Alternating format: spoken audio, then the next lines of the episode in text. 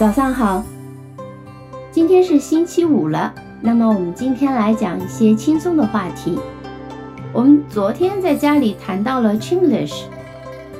就是所谓的中式英语，就是那些用中文直接翻译成英语，但是英语却不标准的那些讲法。一个比较极端的例子，类似于 give you some color cc， 给你一点颜色看看。啊，这是不标准的，但的确有一些中文虽然不标准，但是呢，它已经深入到英语的表达里面了。那我们今天就来看一下英语里面这些著名的来自中文的词和表达。先讲一讲 China 这个词的一个来源。China 这个词的来源其实有很多种说法。之前有一个流传比较广的说法是说，公元13世纪中叶的时候呢，意大利人马可波罗来到了元大都，就是现在的北京。当时呢是蒙古帝国的一个全盛时期，蒙古帝国当时呢称霸欧亚大陆，他们的领土特别广，包括了欧洲、亚洲的很多地方。在中国现在这片土地上面，他们打败了北方的辽和南方的南宋，在这里统治了将近100年，这段被蒙古人统治的时期被称为元朝。在我们现在普遍被接受的说法里面，马可波罗写的游记里面提到了 China， 读音应该来自于中国比较出名的王朝秦或者是晋。我为什么说这是普遍接受的呢？因为马可波罗游记的可信性在这些年一直有争论，正方和反方都有证据，但都不够说服对方。所以呢，我们有兴趣的话呢，可以持续看热闹。总而言之，这是一个流传比较广的说法。那至于它是来自于秦和晋的这个讲法呢，可能可信度更高一点。实实在在在英文文献中可以查到 China 的最早的使用差不多是16世纪中期， Chinese 这个词的使用则要更晚一些。 C 小写的这个 China 呢，还有瓷器的意思，那是因为中国这个地方当时出产的瓷器工艺是独一无二的，所以来自中国这一类 porcelain ware 啊，这一类的瓷器就被直接称为 China 了。那语言中的一个外来语的现象呢，一定是来自于人员的流动。在历史上东西方的交流不是那么多啊，主要也是因为交通的阻隔。到了最近几百年，有些中文成为英文的外来词，主要是通过一些来自中国的一些传教士，以及呢最早开放的城市，比如广州和上海等等进入的外国人，还有一些陆续移民到国外的中国人传到英文里面去的。所以这些外来词我们看起来会有很多有意思的现象，比如说在这个外来词里面有很大比例的都是粤语传过去的词，就广东话传过去的词，而这些词都是讲吃的。著名的 dim sum， dim sum DRM SUM， 点心，特指广式点心，它的读音和粤语几乎是一模一样的。这些词呢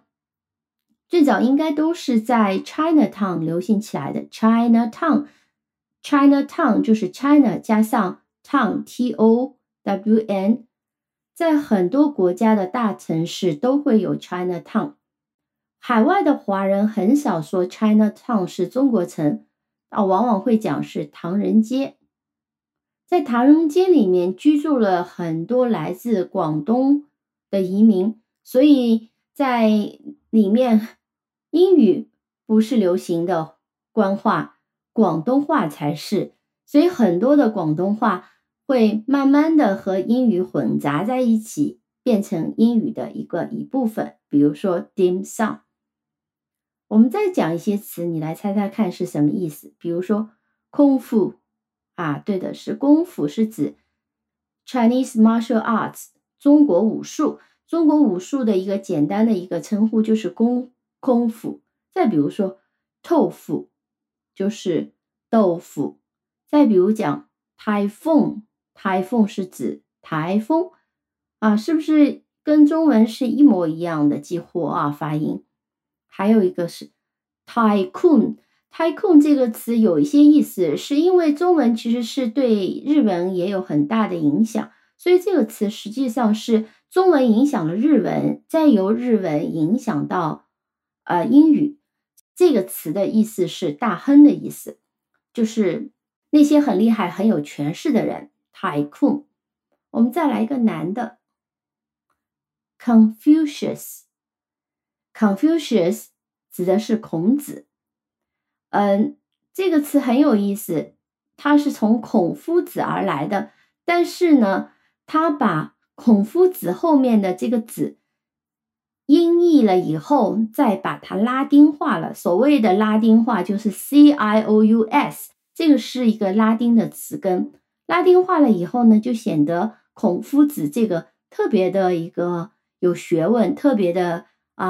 学术化。因为我们讲过英文里面比较学术的比较哲学的一些词都是来自于拉丁语的 Confucius。 但讲到 Confucius 呢，我这里还可以讲一个英文里面非常无厘头的用法，非常搞笑的用法。比如讲有人说了一句话，他说 Confucius say man who is stupid today is still stupid tomorrow。我们翻译可以翻译成子曰今日蠢蛋者明日亦蠢蛋。你这样一听就明白了，所谓这个子曰是假装的孔子的名言，而且呢英文的表达里面存心还把这种假冒的子曰把它的语法讲的有问题。因为我们正常应该讲 Confucius says 第三人称单数 says， 但他讲的是 Confucius say， 或者我们可以讲Confucius said。 比如说真正的这个子曰三人行必有我师焉，就必须说 Confucius says， 那么这时候表达的是说孔夫子讲的是真理。或者我们讲 Confucius said 就是孔夫子曾经说过，子曰 I walked along with two people one of which must be able to serve as my teacher， 这就是三人行必有我师焉。那除了这些词以外，还有一个常用界面寒暄语，也是中文留给英文的一个印记 Long time no see。 Long time no see 听上去很熟悉对吧，好久不见。中文的词序，中文的语法，在第一次听到的时候真的以为是因为老外因为套近乎而当时深造出来的，但实际上这个问候语存在了很久，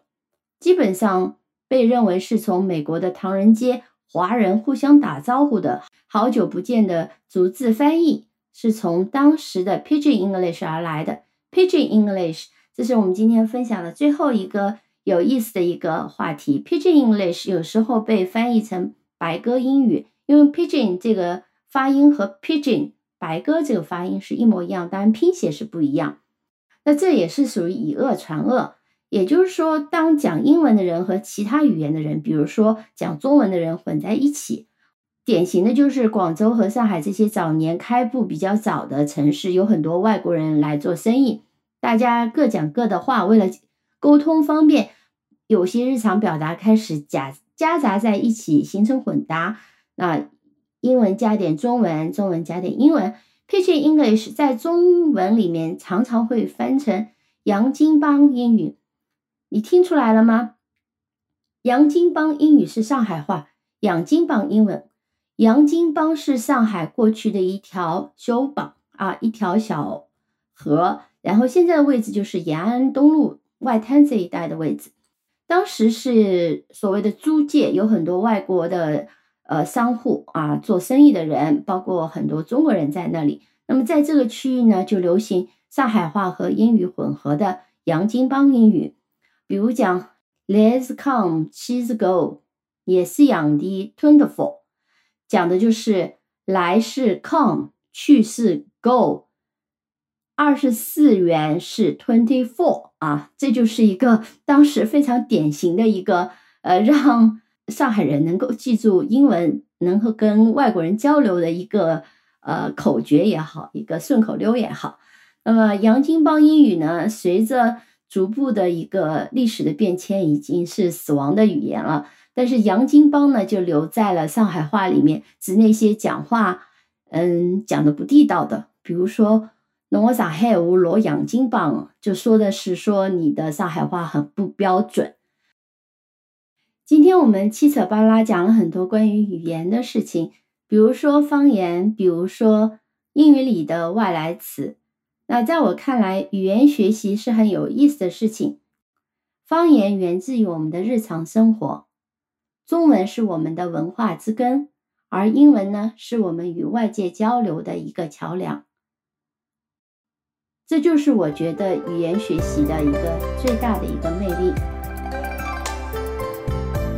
好，今天就先讲到这里，大家周末愉快。如果你喜欢这个音频的话，欢迎点赞、收藏、分享。